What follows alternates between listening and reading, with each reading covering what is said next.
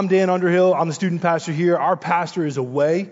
He's actually uh, helping out another church, a sister church of ours uh, down in Florida. So you guys are going to get to talk about work today with me. Sound good? I like the way you're fired up about it. So one of my most favorite country songs is from Alan Jackson. Okay? Alan Jackson sings a song called Drive. How many of you guys have heard of it? If you may not have heard of that song, you might think it's called When Daddy Let Me Drive, right? Two hands on the wheel, right?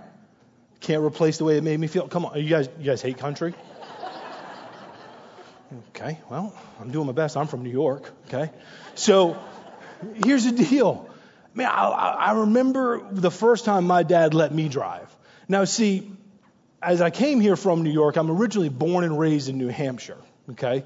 So my dad, he didn't do things the way the law preferred us to do things, okay? So it was right around the age of nine or 10 that I started to drive.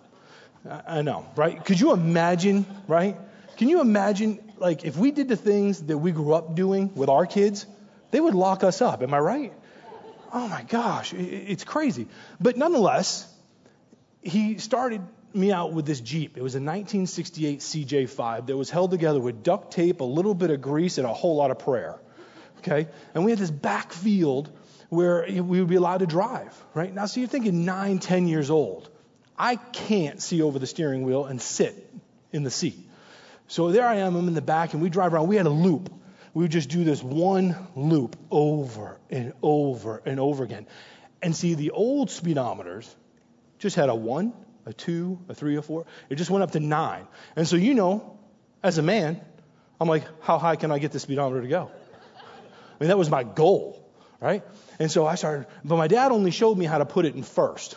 He was smarter than I was, right? Until one day. See, I'd, I'd driven tractors with him. You throw it in first, you just let the clutch out and go. Here we go, right? But I remember there's always a little diagram that tells me where second is, and third and fourth. And I remember that one day I'm doing my I'm doing my hot laps, I'm doing circles, going around, going around, going around, going around. Dad only let us do those circles because in the middle were these massive mounds of dirt that were probably about five feet high. Right? So we could go around the outside as fast as we wanted in first. Just stay out of the middle. Well, I got daring one day and I said, I can shift this thing. As I'm standing up driving it, reaching over, using the throttle like this because the seat's behind me. No way, I'm like this. Freckles, blue eyes, blonde hair, face wild, right? Picture it. I go to take a right hander and I'm like, I got this. I can shift. So I reach over. As I reach over, right, because I, I take my weight off my left leg, I put it on my right leg. What's under my right leg? You got it. Boom, hit the clutch, but I'm also have to look down because I'm so short, and I grab it and pull it from first to second. What I didn't realize is when I looked down, I turned. When I came back up, I was still standing on the throttle. And I'm in second wide open, right? I had turned right into one of those dirt mounds that was about five feet high, and that sucker was like Bo and Luke Duke, like this, woo! And I landed that thing, and when I tell you it was a mess, there were eyebrows, elbows, snot everywhere. It was a regular old mess. And I'm sitting there going, I made it. You know what I did? I got out of it. I closed the duct tape door, right? Got out. And you know, you do that cold walk back to the house, like nothing just happened. It's no big deal. It's no big deal. It's okay. I just walked right back, right back to the house. And obviously, by the dirt that was scattered all over the, the Jeep, my father knew what had happened. But I walked away. I thought I could drive. Just because you're behind the wheel doesn't mean you know how to drive. That's a universal law. And if you've driven out on the roads for about one minute, you know that's true. They're sometimes handing out driver's license like, how did you get that? Do you know somebody? The same way, just because you have a job, and you guys can attest to this, it doesn't mean they know how to work. Just because they got a job does not mean that they know how to work. And here's the deal there's a time that we need to go from, which is we know about it, And now we need to be about it. Go with me to 1 Corinthians chapter 13. It says this in verse 11 says, When I was a child, I spoke as a child. I understood as a child. I thought as a child. But when I became a man, I put away childish things. Man, we are wired to work. And we have to make that shift from knowing about work to working. And we're wired to work by God. In Genesis, God puts us in the garden. Every man and woman here, we are all designed to work. And just for the additional info, so are your kids. They will not die if you put them to work. Go ahead and just, yeah, mule, get in there. Give them some chores just to make them, what? I have to do work? Yes, it will not kill you. We're all designed to work, and we need work. Work is pivotal for us. And sometimes we, we focus so much on retirement that we forget that there's actual health and there's joy in the journey of work. We're designed for it, we're hardwired for it. It's a part of our providing, which is critical.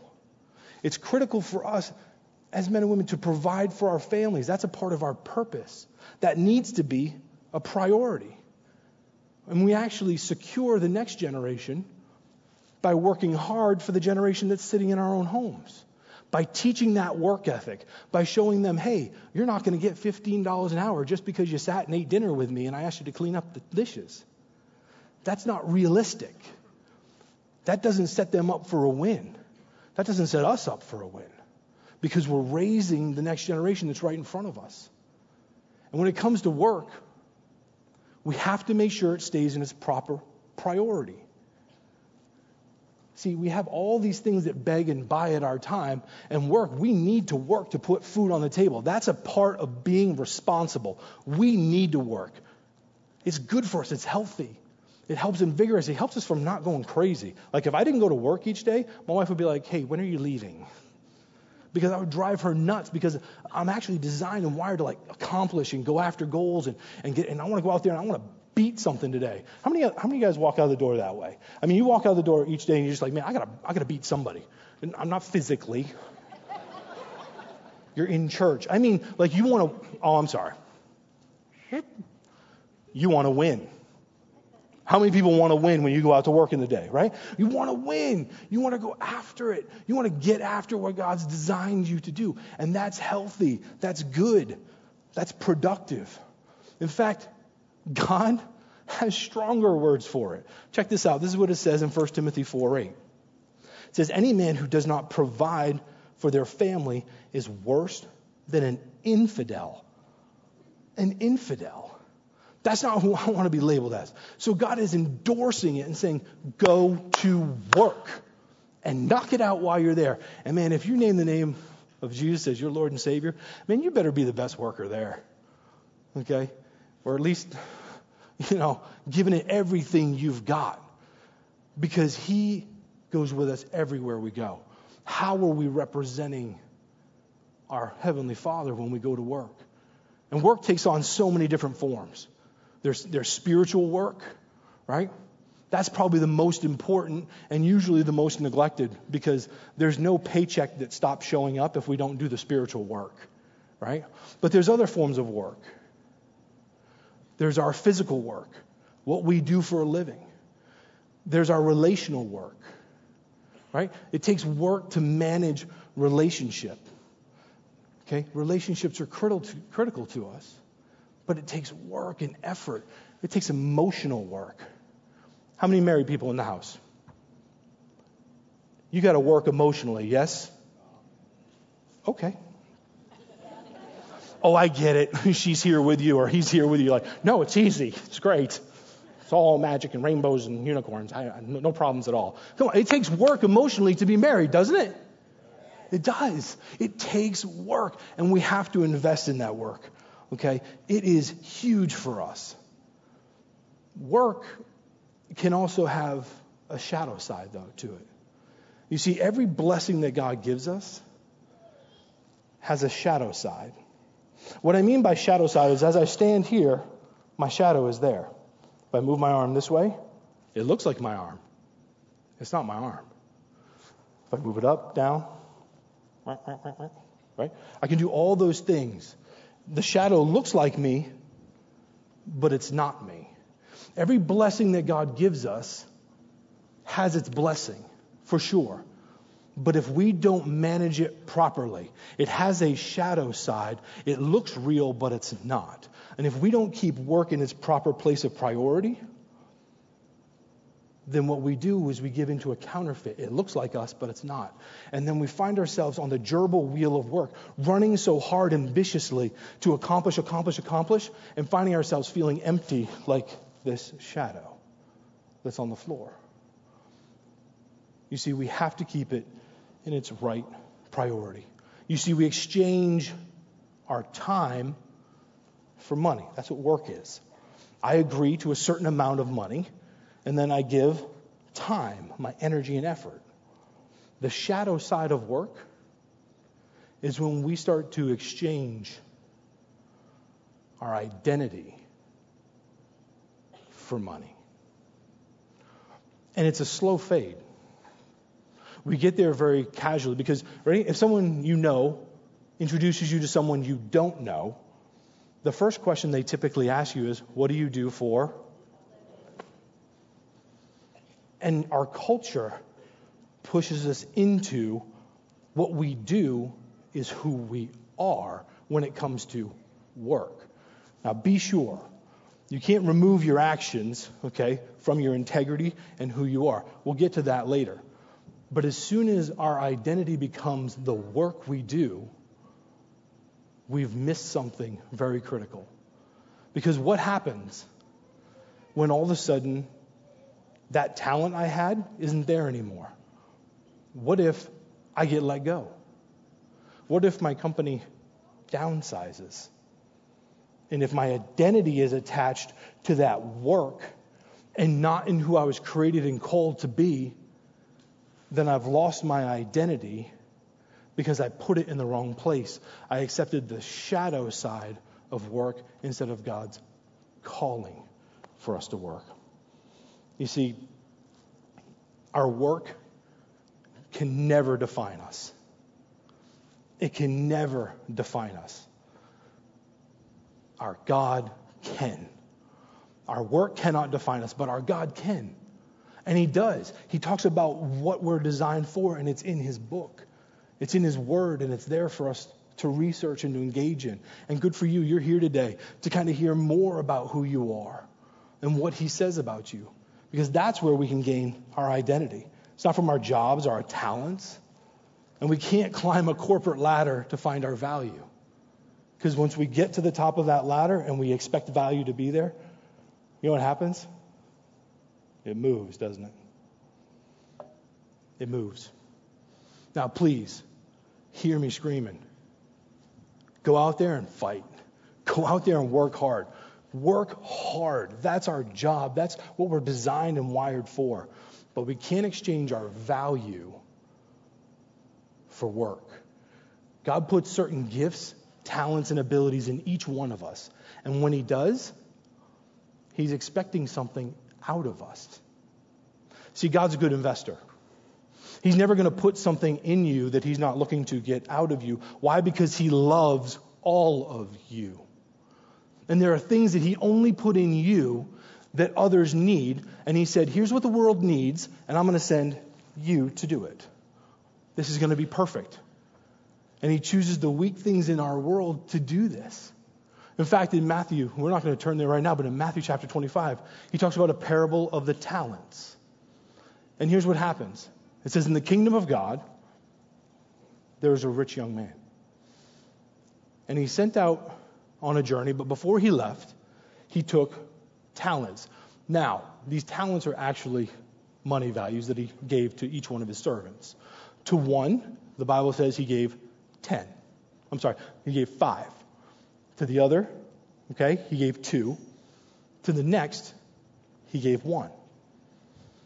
Each one of us have a particular potential. Now, right in here, we can find out from God everybody has the same value. We don't all have the same potential. Okay? Everybody, God created man equal. We are all equal.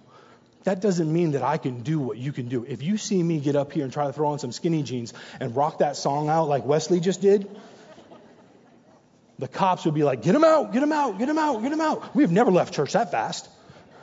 Right? I can't compete with that. I don't need to compete with that. I need to work with what he gave me to do. And God gives each one of us talents like he does in this story in Matthew chapter 25. He says he goes on his trip and he comes back, and he comes back to each one of them. And to the one that he gave five, he said, What did you do? And he says, I went out, I invested, and I worked. And here is 10 talents back. He's like, Well done, good and faithful servant. What about you, the one that he gave two? What did you do? He said, I took these two, and I went out and I worked, and I'm bringing back four. And he's like, Well done, great job. He went to the one who had one talent. What did you do? And he goes, I knew that you were a hard master that would hold me accountable. And so I buried it in the ground and I brought back, here's what's yours. The Bible says that this story is like the kingdom of God, which lets us know that God is putting his stamp right on this story, other than the fact that it's in his Bible. And he says, You wicked servant, you should have at least put it in the bank and got me a little bit of interest and he took the talent away from the one who had one, and he gave it to the one who he gave five. God is expecting a return on us. He's expecting us to do what only we can do. And there's a work that we have to engage with to do it. And we can't be afraid of it and be hoping and wishing for retirement when God's saying it's not retirement time. It's time to go. It's time to go. And let me address this. If you are retired, awesome. That is great. Good for you for financially planning. That is something to be looked up to. There's still work for you to do. And it may be spiritual work in the kingdom of God, raising up the next generation, mentoring, working, and helping our culture be better than it is today. We can't just complain about the problems that we see in our culture without addressing them. Otherwise, we're just perpetuating the problem. We have to get involved, roll up our sleeves, and do the work. Because God has a plan. He takes your talent, and when you partner with Him and you sacrifice your goals and your dreams, He says, I've got more than you could have dreamed. Not only am I going to do what you were planning and dreaming and goaling and scheming anyway, because I love you and I built you that way, now I'm going to do more than you could have asked, dreamed, or imagined, but it's going to stretch far beyond you. And I've seen that live out in my life in the short 42 years I've been here. God says, Here's what you have, and if you give it back to me, here's all that you could have. And God has done far beyond what I could have dreamed or imagined. One of those things is sitting on the front row looking so sweet. I mean, I married way outside of my league. you should not agree quite so much. It's a little offensive. It hurts me right here. But I did. I can't prepare for that. I can't plan for that. I can submit to that and watch God bless it and bless my life with it. And it's incredible when I do. But it stretches me. It stretches me to give up and relinquish control. How many control freaks we got in the house? It's, don't lie in God's house. It's not safe. okay? But we love control. I'm one of them. I love to control. It's funny, the more I try to control, the more I realize I don't have control. Right? And when we relinquish that control to God, God says, mm, now we're in covenant. Now we've got an agreement. Now I can work with this. Now I can build this more than ever. Watch, I will stretch you and give you more than you could dream or imagine. I have a future for you. It's a hope. And the opportunity to work, it stretches us and gives us the opportunity to be better than we were. It gives us that opportunity. So if we don't engage in the work, we're shortchanging ourselves we're leaving money on the table. We're leaving opportunity on the table. And God has so much for us. He wants so much for us. Don't rob yourself. Work. Work at it. And I understand. Sometimes you, you feel, I feel this way sometimes. I'm working so hard and I'm not seeing the results of everything I'm investing. I'm not seeing everything I'm putting in come out. And that's frustrating. But here's what we can't do we can't quit. We cannot quit. And here's an illustration for you that speaks right to it. You see, I've been trying to get my health in line, okay, and do the difficult work of eating right. Whew. It is hard to eat right. Am I right? That is, it's hard. It is hard to eat right.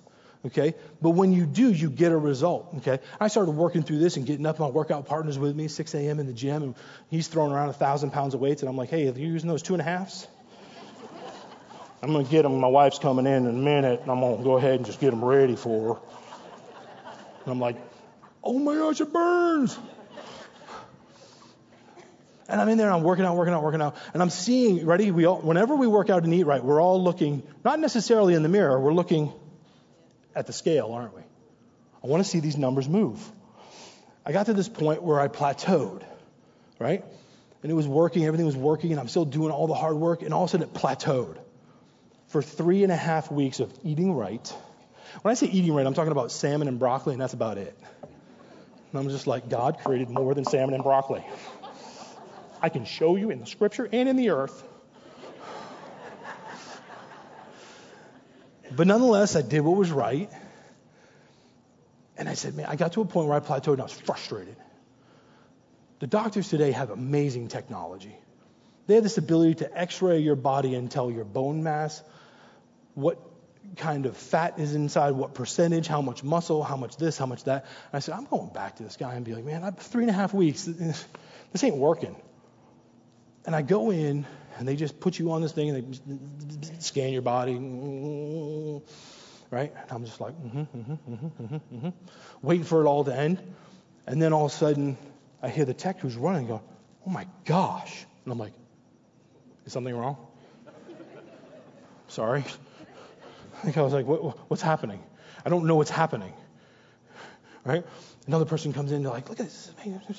I'm like, oh, whispering assistants to doctors freak me out. I'm like, they said, This is awesome, Mr. Underhill. I was like, First of all, Mr. Underhill lives in New Hampshire. Second, what's up? They're like, You've plateaued, yes, and your weight didn't move, but you lost 12 pounds of fat in three and a half weeks. And at the same time, you gained nine pounds of muscle. And that's why you've seen a total flat line. And here, what I'm trying to explain to you this is not about me and working out. This is about you doing work and you're not seeing the result. Don't give up on what you're doing. Keep doing the right things. Keep going to church. Keep reading your Bible. Keep praying. Keep bringing your children to camps. Keep investing around the table inside of them and see what God wants to do inside of them because you're not getting the whole story if you just look at what's happening on the outside. You have no idea what's happening inside their hearts. There is an amazing amount of things that happen inside of us that we're totally unaware of every day. And if you just keep doing the right thing, you will see a result. You can't give up now. You've come too far to quit. And I get it. It's hard sometimes because we don't see the outward result of what we've been doing internally. But what's the consequence if we quit? You see, we have to find new ways to measure our success. We can't just use the model that everybody around us uses for success. If you accomplish this, the success is not by dollar signs or zip codes or owning or materials. We have to redefine success. And here's what happens when we do when we redefine success, we change the game. And redefining success, to define success, we must ask, what did God intend for me to do? What was it that God intended for me to do in my life? Because if we measure success any other way, it keeps moving. It's a bar that we try to get after, and then once we climb over that bar or accomplish that thing, we move on to the next thing. That's where we get that gerbil mentality. We're just picking up golds and going and going and going and feeling empty inside. Now be sure, God has goals for you, and it's celebrate those wins and move on to the next thing. But when you define success as what did God intend for me to do, it doesn't just move the bar, it changes the game. It changes the entire game that we're involved in. And you pull away from the pack. You don't have to give in or be subject to what someone else says. You're doing what God has designed you to do. And there's nothing more freeing. There's nothing more exhilarating. You know, by redefining our success, we establish value. We establish what's really valuable to us because what's valuable to us, we'll work for. We will absolutely work as long as it has value. If it doesn't, we'll give up, we'll quit. But what we value is determined by how we think. You see, our thoughts will turn to actions, and our actions will turn into a reputation, and a reputation will turn into a legacy. This is what God says in Proverbs 23 7. It says, For as a man thinks in his heart, so is he. So is he. How do we view work? How do we view our mission and our calling? How are we looking at these things? Because I can tell you for certain in my line of work, your children are watching. And how we view it and how we talk about it, it comes out. I was in my neighborhood just the other day, and there was a lady who was talking to me about having a kid over for a sleepover. And as they had this child in their house and a sleepover, he started going off on a political rant. The kid was nine years old. A political rant. I'm not going to get into the intricacies of what's going on politically, nor his rant. Where do you think all that information came from? Home, around the table. What was being said? They're listening, they're watching.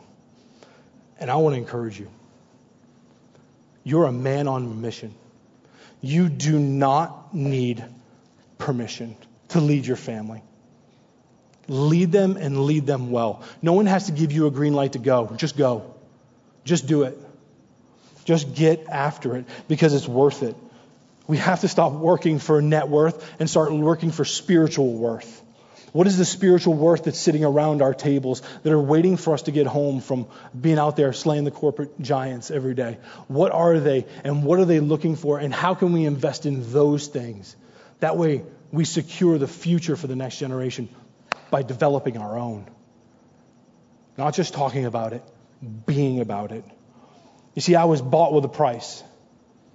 I was bought with a price, the Bible says, and it wasn't to sell out to work.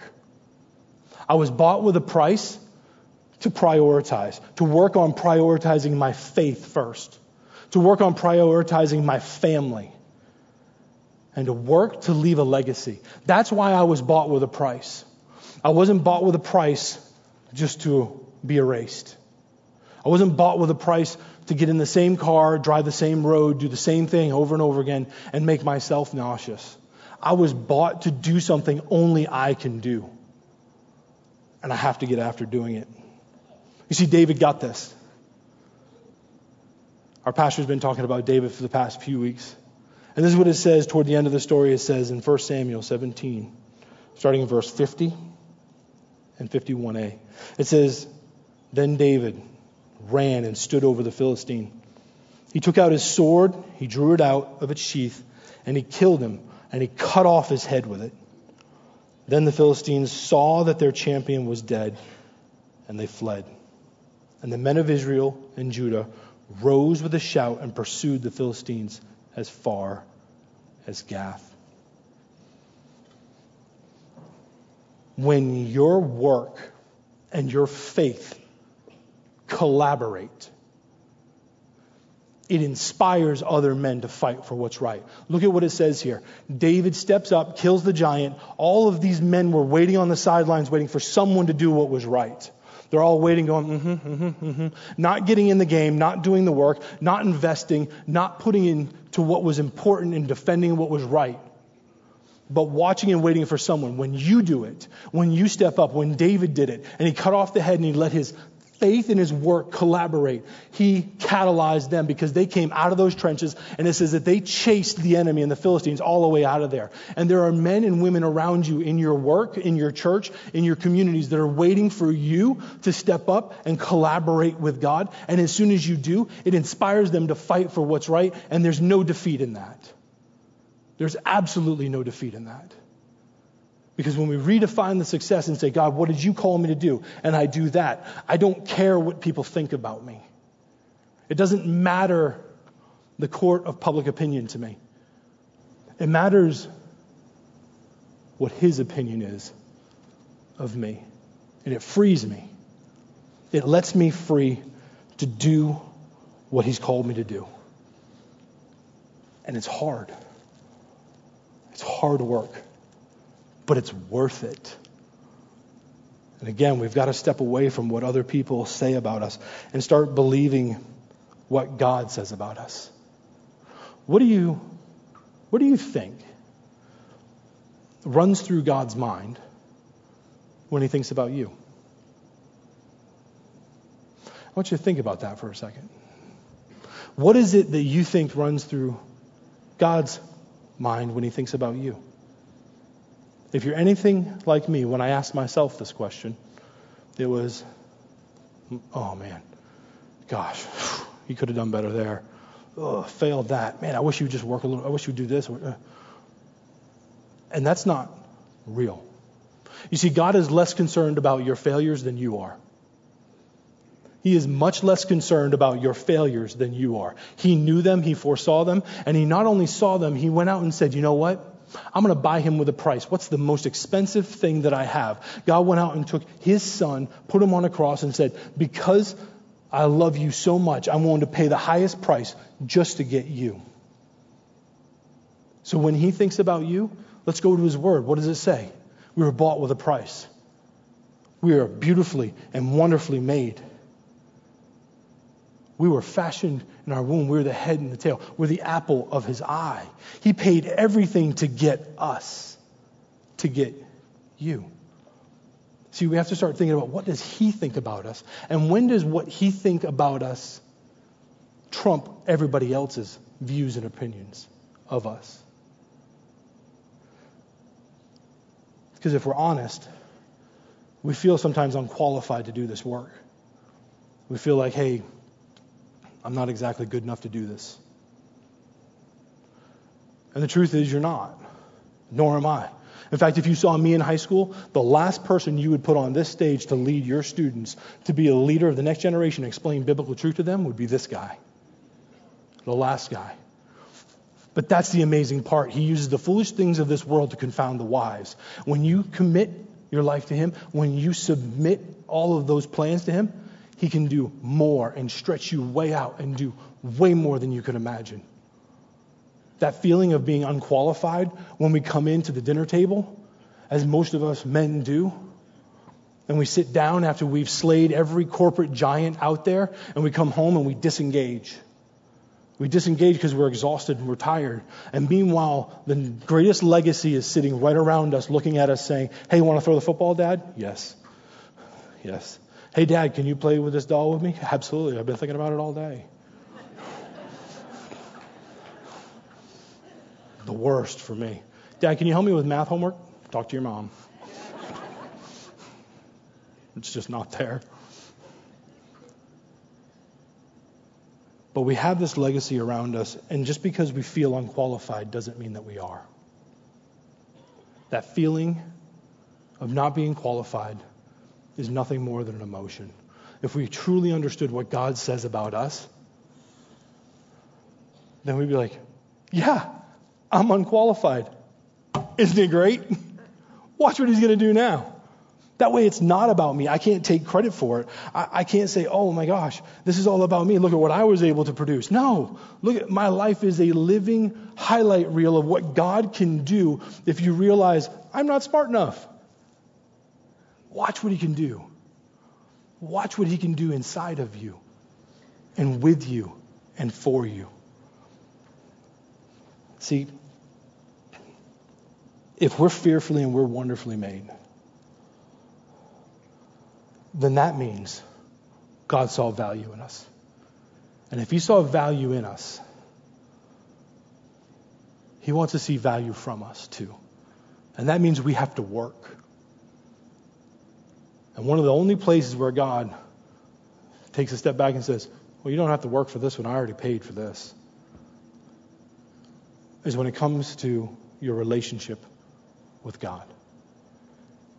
That free gift of salvation. Again, when I said He sent His Son to find you, He paid the ultimate price just to find you.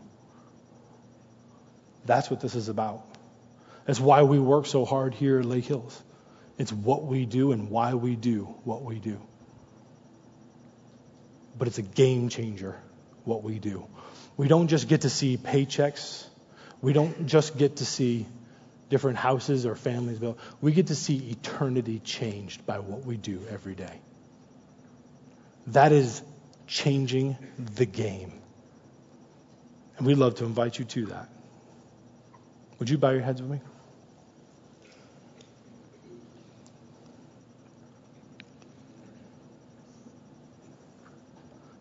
See, I believe that God called us here on purpose, for a purpose. And one of those purposes is to give you an opportunity to rethink, to shift the way you think. And for some of you in the room, this idea of a God who loves and cares and would sell it all. Every the most valuable things he has just to get you. It's overwhelming. Just because it's overwhelming, don't miss your opportunity to take advantage of it. So, in a moment between you and God, if you've never accepted his free gift of salvation, that Jesus paid for by dying on the cross. Now is your moment. It's why He called you here today. It's why you're here.